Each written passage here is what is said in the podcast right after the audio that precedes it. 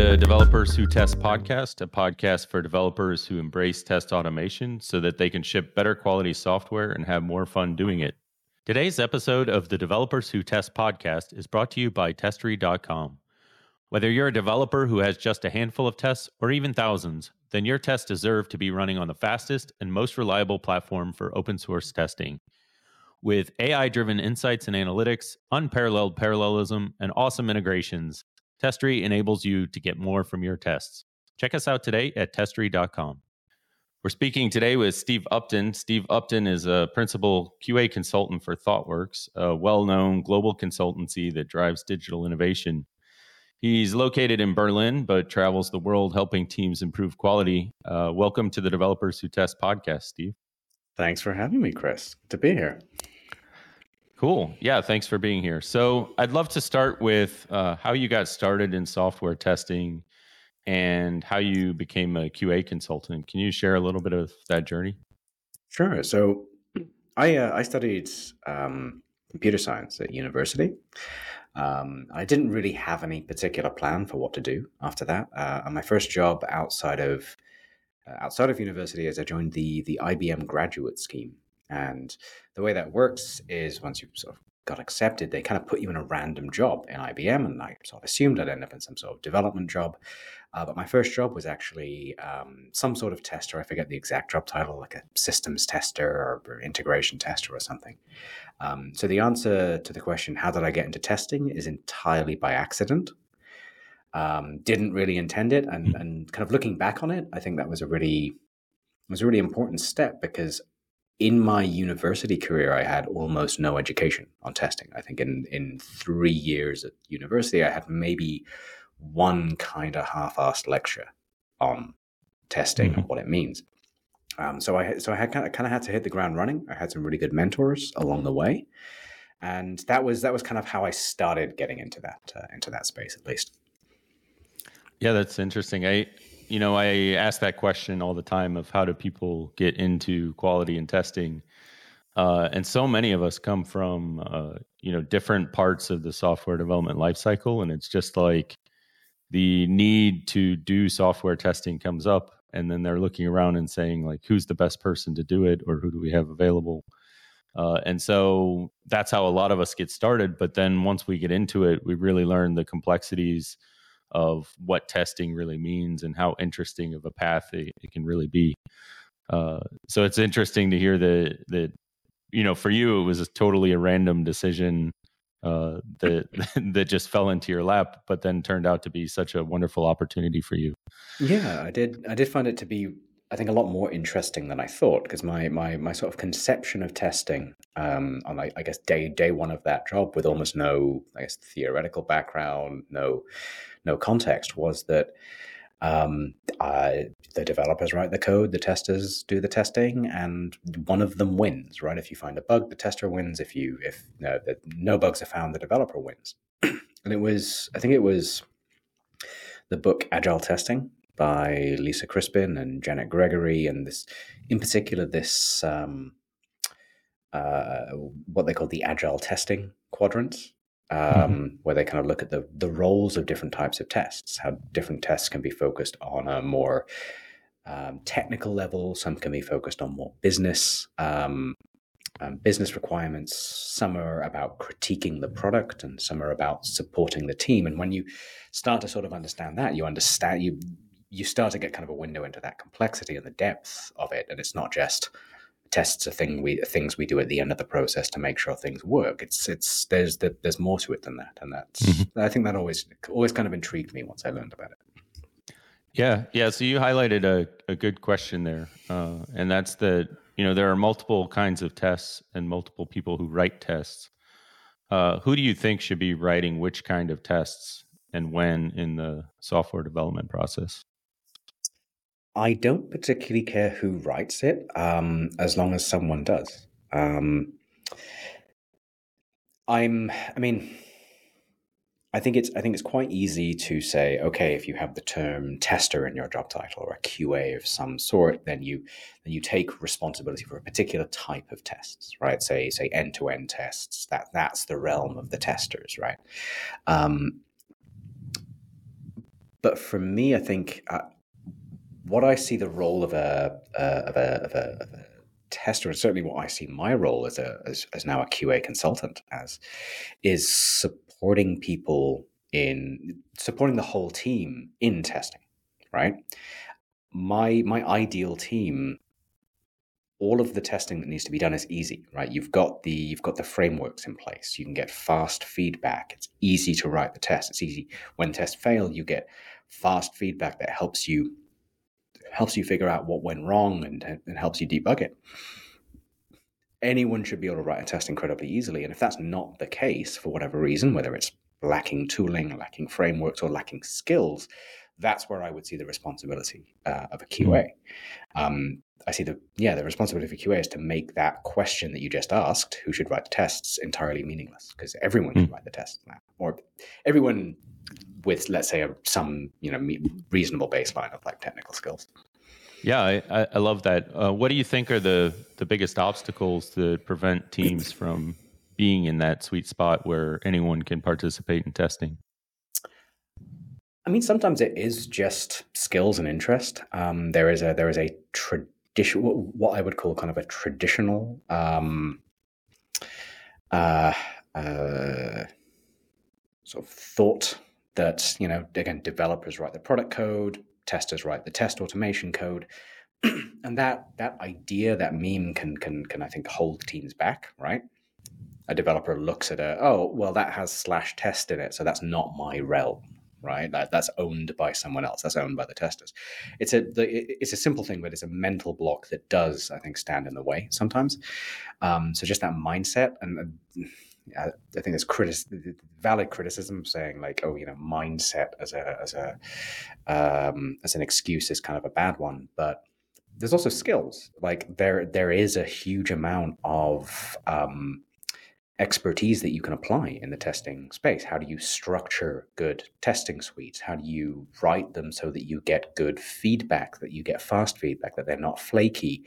Um, all of these things are, are, are, really important skills that you can spend a, an entire career developing, and not everyone mm-hmm. has developed those, those skills. They focused in different areas, and that's where again I think that pairing between maybe uh, someone who perhaps does bias towards um, development or they have that sort of job title. Um, I'm not really one for um, job titles and focusing too much on those, but um, that's where that pairing of different different experts and different different people with different backgrounds mm-hmm. can be really helpful. Help build those skills. Uh, otherwise, another thing that can hold people back is just that sometimes it is just like, hey, look, there's no one has set this framework up yet, right? No one has mm-hmm. done the the legwork. They put in the boilerplate. They wired all these things together so that I can, you know, every time I push a commit, I get useful feedback.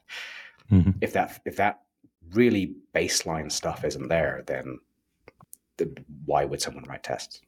Yeah, I can't count the number of times that I've seen an organization just kind of haphazardly say, uh, "Okay, we want developers to do testing now." but we want you to keep up on feature development uh, and just have everything ready to go, right? And then so yeah. there becomes this project of how do we get the testing frameworks in place? How do we set up CI/CD to do testing? And and, uh, and and no one's given the time to actually get that in place. Uh, do you see that that same thing happen in the organizations you work with? Yeah, yeah, very much so. I think I think one of one of my big frustrations with the um, I think the industry, sort of software industry as a whole is that we we talk. there's a lot of ideas like a shared responsibility for quality and testing, um, shared responsibility for security. Um, all of these these things sound lovely, and I agree that you should do them but then sometimes we just say like like organizations will hear that buzzword hear that hear that phrase in a conference and they'll just say well okay do that with without mm. actually supporting people on that journey um, and that's really where i again where where i kind of see my job is you know very often i've joined teams that like they know they should have a shared responsibility for quality they just can't they just don't know how to do that they're lacking the tooling the the the the, the skills the experience the understanding to do that my job is to help them get there my job is mm-hmm. to help them go from well that's a lovely soundbite to oh we can do this now yeah yeah when i when i hear the the shared responsibility thing uh you know, absolutely. Once you have it in place, that's wonderful. But it, it reminds me of um, uh, what do they call that? It's like the the uh, bystander paradox or something like that, where it's it's like somebody gets injured on the street and everybody has a responsibility to help that person, but because everybody thinks everybody has that responsibility, they all just walk past the person, right? And yeah. I feel like sometimes we do that on our software teams. You know, we all know that we should be finding bugs, we all know that we should be fixing bugs, but if we feel like it's everyone's job but not necessarily my job, uh, it can be easy to to pass that up. Um, do you think getting past that is, uh, you know, obviously a tools thing and a skills thing, um, but is a certain amount of it leadership needing to drive culture? Um, I'm skeptical of of of culture as a solution here, right? I think that we we often kind of throw out a oh, we see a problem, it's a culture thing, right? There, there isn't a culture of doing X, Y, Z, right? And it, it, it's very often, I think, a way of of blaming people without saying you're blaming people, right? Because hmm. culture mm. is, is it, you know, is the first derivative of people, right? The first or the second derivative of people and what what, what they're actually doing.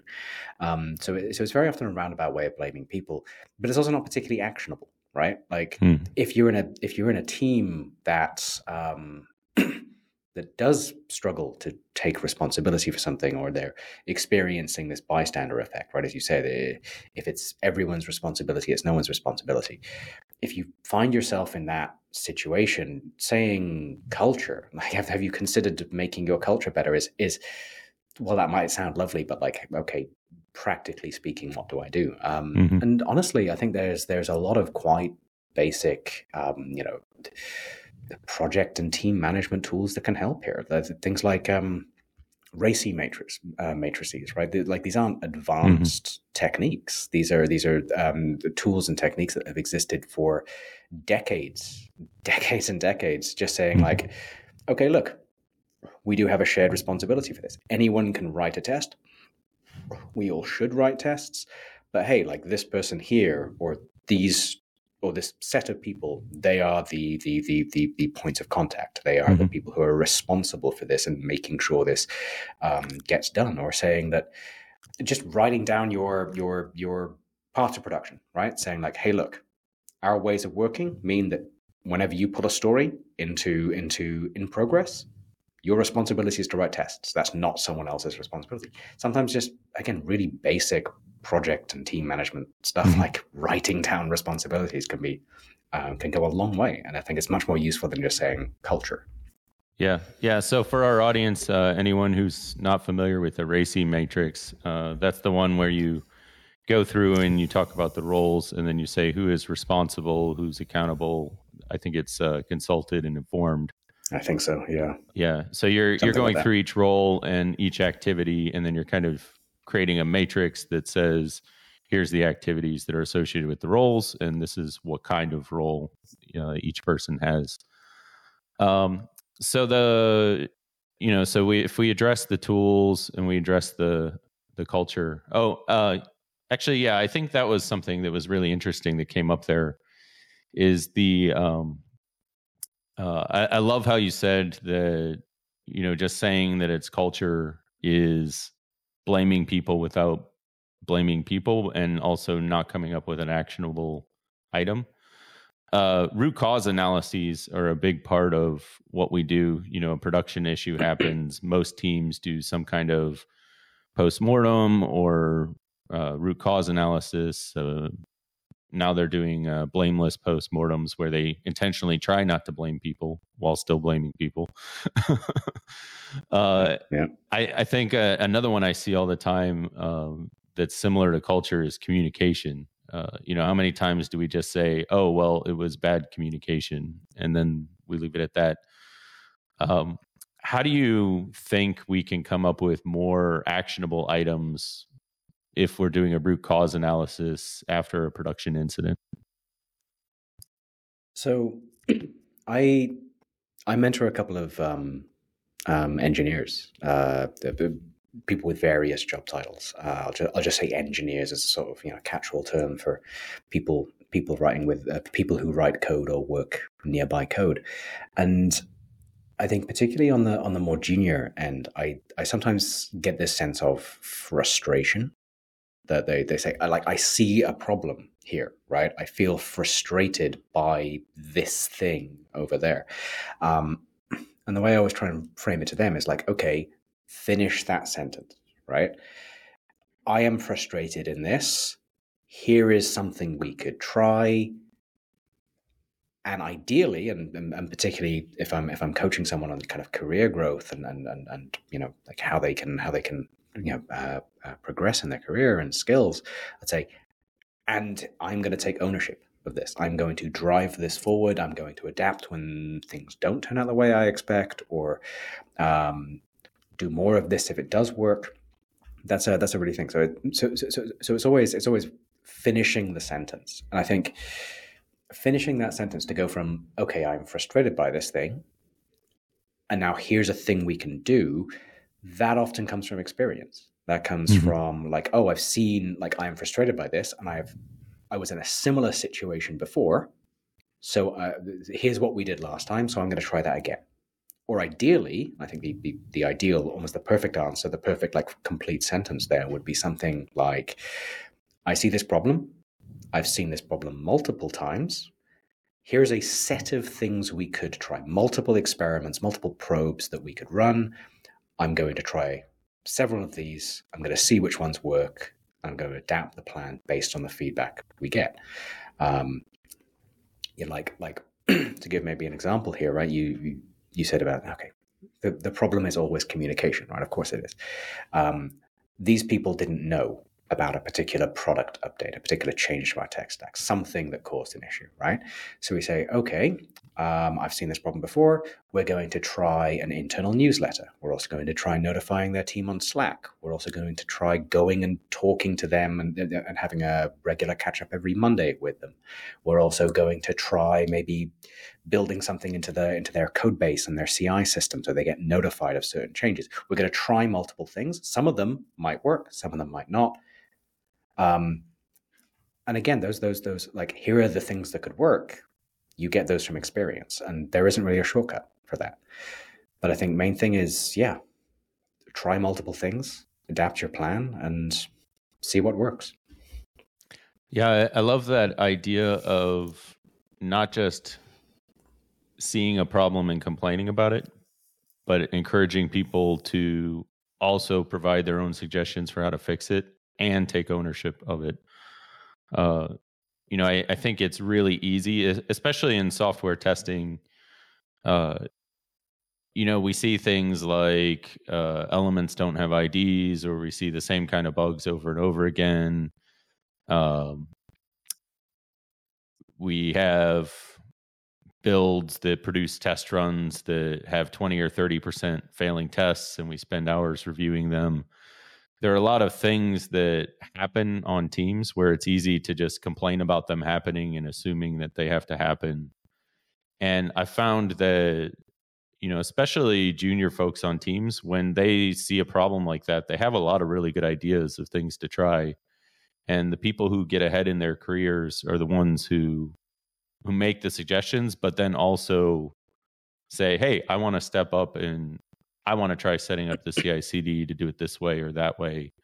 I haven't done it before, but give me this chance to do it. And it's really hard for a manager to say no to that, right? You've got somebody on your team who says, I don't like the way things are going.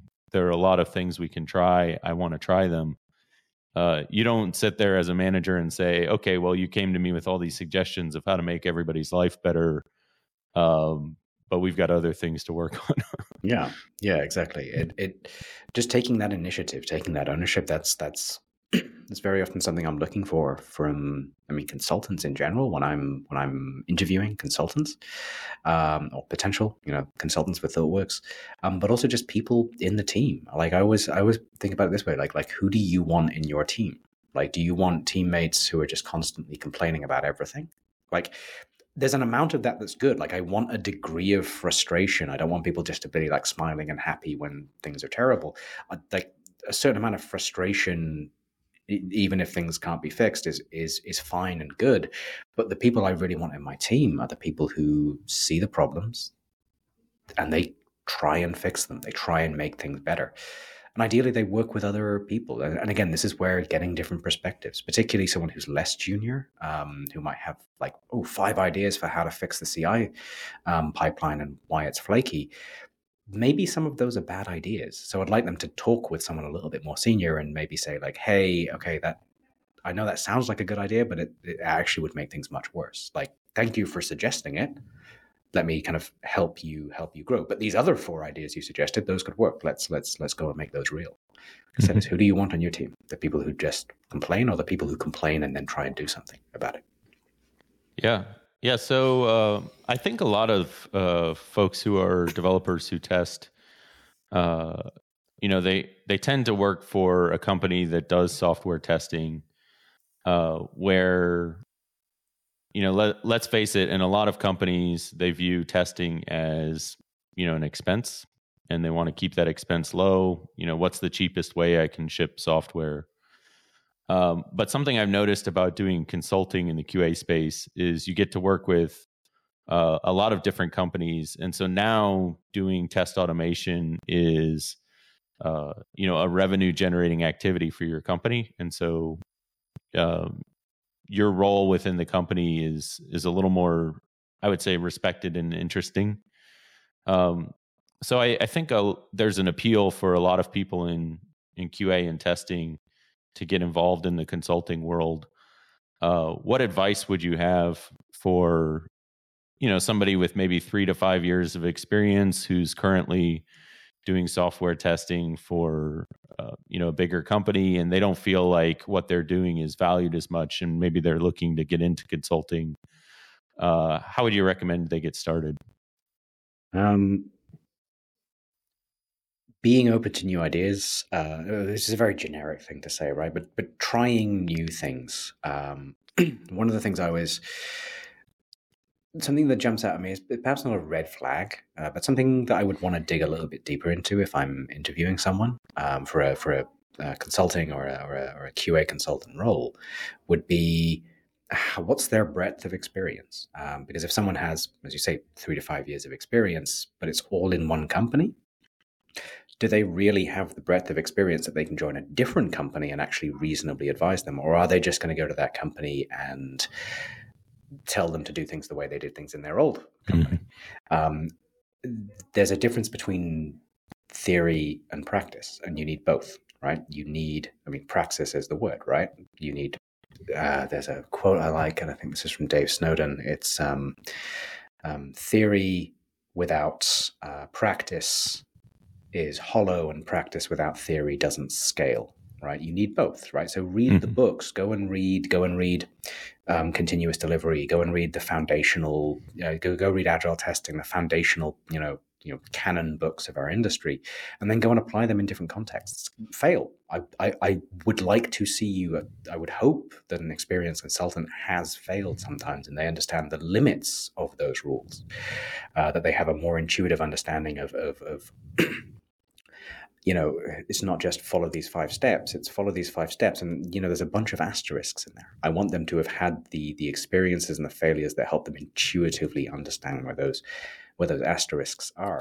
And that's also kind of completely useless advice, right? Because it's just like, have you considered having more experience, right? Like, oh, uh, how do I get better? It's like, have you considered decades of experience? Um, unfortunately, yeah, that that, that is a, a, a key thing I'd look for. Um, that that does tie in well, though, to the um, identifying problems and stepping up to solve them situation.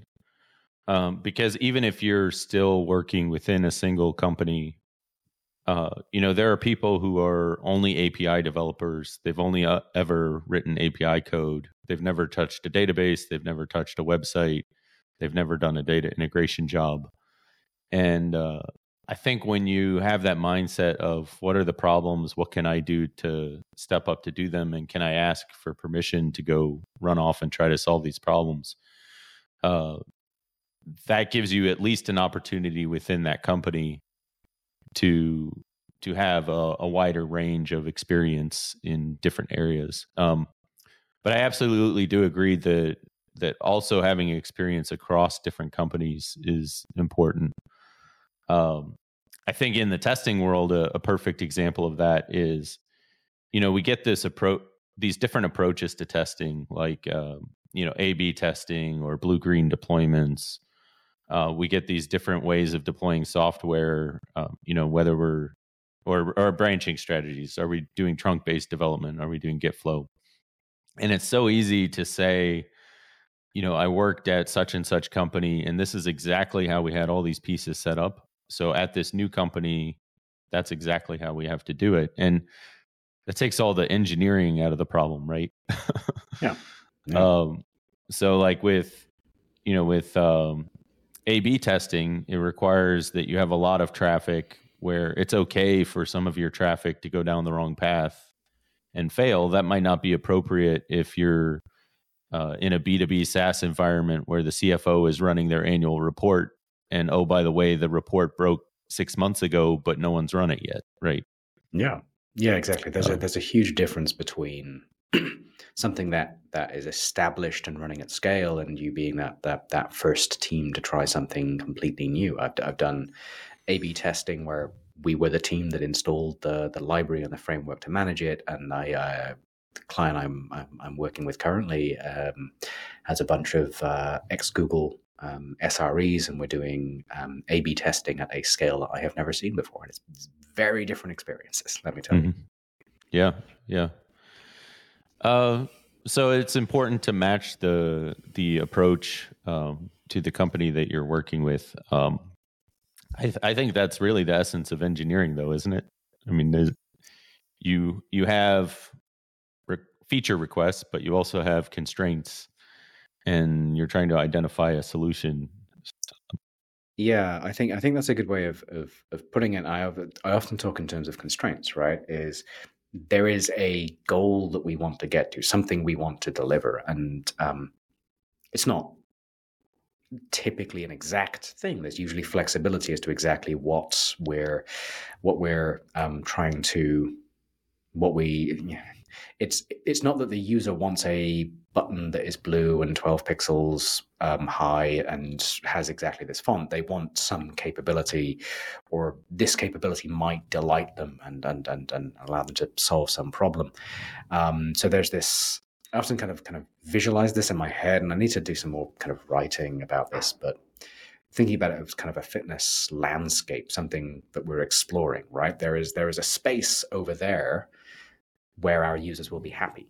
Um, and there are things in our way. There are constraints that can limit our ability to get there. Um, budget, um, technical technical history, skills, and capabilities. Um, there are constraints that limit what paths we can we can use to get there. Something that might work perfectly for Google probably doesn't work for your tiny startup and that's what engineering is right? Is, is is is understanding that context understanding the landscape and being able to kind of navigate your way in hopefully useful direction and kind of towards ideally happy users. Yeah so how can we help our own organizations see that a bit more? Um, you know i feel like uh, you know the the best quality engineers are kind of the unsung heroes of the organization. They're incredibly smart people who are doing what is actually incredibly difficult work. Um, but there's this i mean let's face it in the industry there's a perception that it's a bunch of button clickers and you know we'll just build the thing that needs to be built. The developers are the smart people and then we'll have a bunch of button clickers go click a bunch of buttons uh, which you know I obviously don't think that. Uh, I think I think building the systems that test software is a harder engineering problem than putting forms on websites that write to databases. We've been doing that for decades.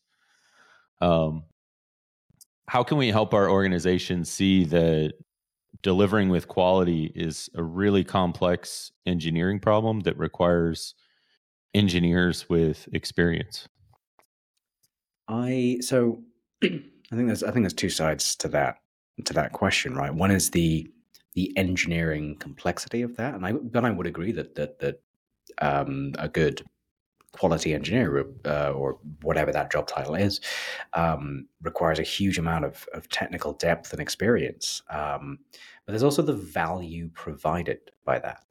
Um, I could maybe speak a little bit more to that one, um, at least to start. I often use the four key metrics from um, uh, Accelerate and the, the State of DevOps mm-hmm. report.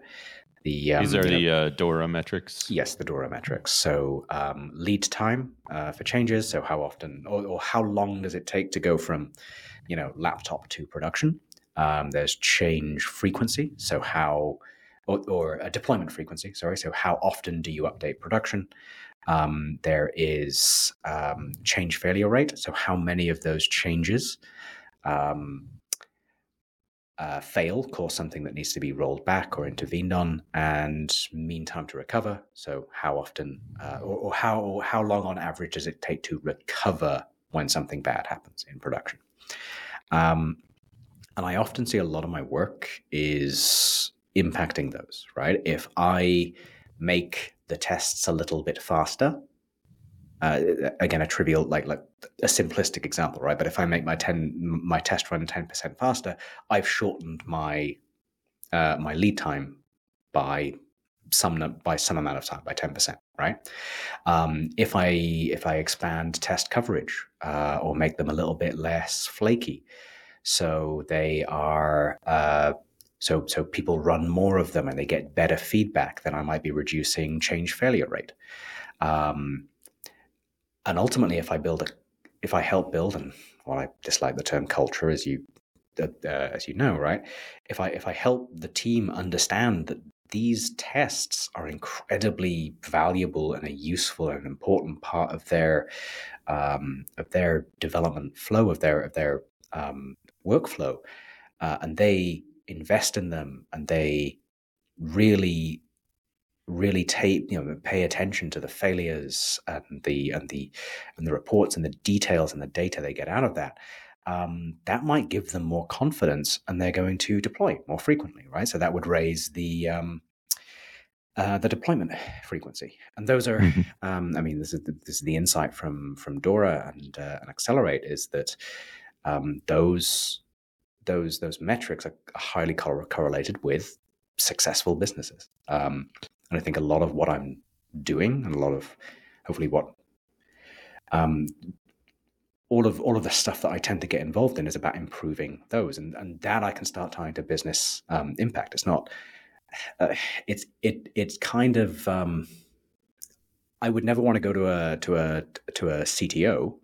I do talk to CTOs, um, I, I, but I would never go to a CTO and say, you know, hey, I, I reduced the um, reduced the uh, uh, the CI pipeline run by 10 seconds. I would, I would, I would try and relate that to something that actually matters in terms of business. And I think the four key mm-hmm. metrics can get you a little bit closer to that.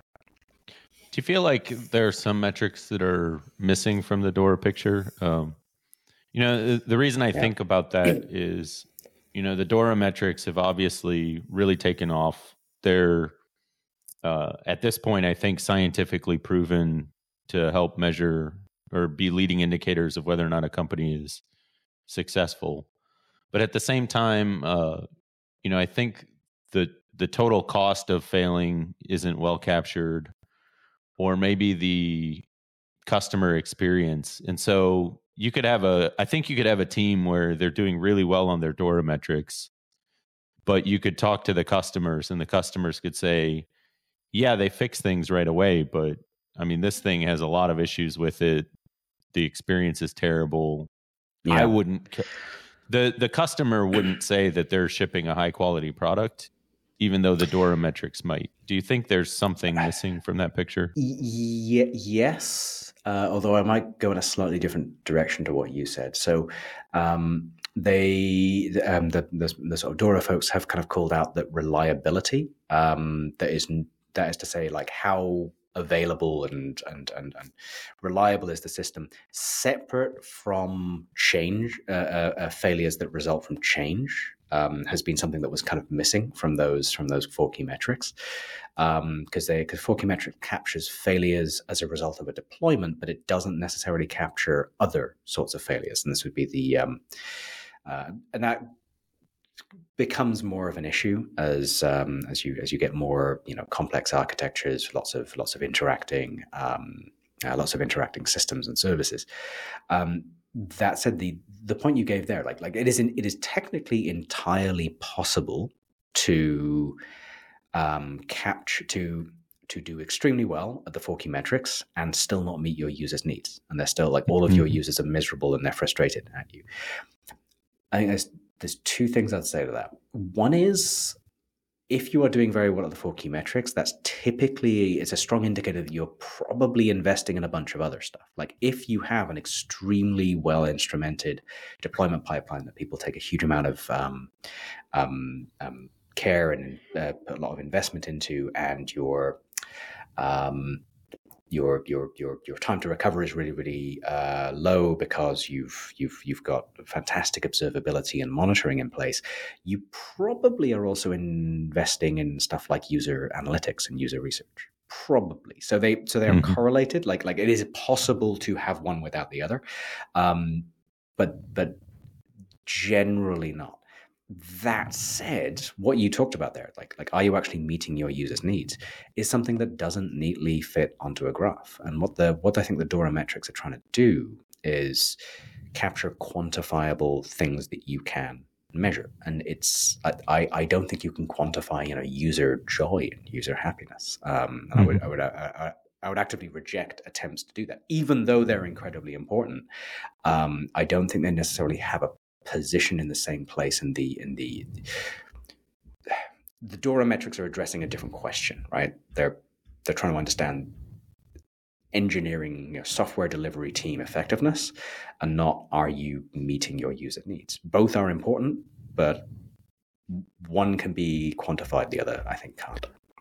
Yeah, yeah. So I mean, this is uh, uh, this is where quality gets very personal for me, right? Is uh, you know, uh, I feel like I encounter so many more defects in my daily life today than I did 10 years ago, than I did 20 years ago.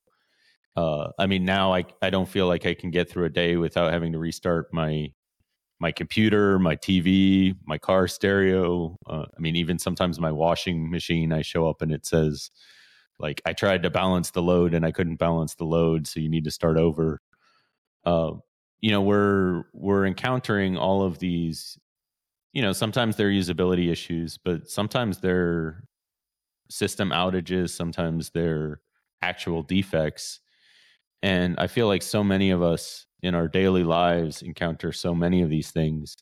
And so it has me questioning a little bit about uh, you know what have we done from a software delivery perspective where the emphasis has been so much on shipping software fast with less of an emphasis on shipping high quality software fast uh, to the point that yeah we might look good on our metrics or how often we do deployments or maybe we're meeting our deadlines now but we're delivering lower quality things more reliably. And so I, I don't have an answer. Uh, I don't have yeah, a solution, yeah. but I think I think it, I mean I, I see it as as like partially my job and you know job of people like us to kind of help close that gap, right? Because you're absolutely right. Yeah, it's entirely possible to deliver garbage fast, and and well, you just have a lot of garbage now. Um, delivering, meeting your users' needs, whatever that looks like, understanding and meeting your users' needs, um, isn't something that can be neatly quantified into a into a you know the fifth or the sixth key metric, but it but it is incredibly important. And reminding people of that and nudging people in that direction and supporting them in that, I think is yeah, that's, that's part of what I do. So cool. Uh, yeah, so we're about out of time here. So I think I want to leave it with uh, one question. Uh, you've got a, a developer who doesn't know test automation, or you've got someone who knows test automation but hasn't really done the development side of things, like working with APIs or or websites. Uh, what advice would you give that person? Uh, should they specialize in what they're specializing in? Should they try to become the full stack developer? What What do you think is the, future for for their career paths there? I don't think I have a good answer for that, right? Because you, because you're going to get survivorship bias. I could tell you to do exactly what I did, but you know, I mean, of course I I, I survived, didn't I? Um, I could also say do what you enjoy, um, which also, you know, has its has its benefits, has its limitations. Um, do what do what gets you experience and depth of experience. Um, even if you get really really great at at you know API design and then you end up moving to a different job uh, where you don't do any API design at all, um, that depth of experience, that ex- that that that that um, yeah, really just experience and context is going to help you. I think um, you're going to have a, a more experiences to pull on. I would say do whatever you can to get more and broader experiences. Um, everything else can be learned, right? Um, as a consultant, I get I get dropped into random technical projects um, all the time, and I have to learn new things, and that for me is fun. Um, what I have backing me up is that breadth of experience. So build a breadth of experience, a specific thing. You can pick that up as you need it. All right, uh, that's excellent advice. Uh, hope everyone takes it to heart. So once again, this is uh, Steve Upton. We've been speaking with. Uh, he's principal QA consultant for ThoughtWorks. Uh, thanks for coming on the show, Steve.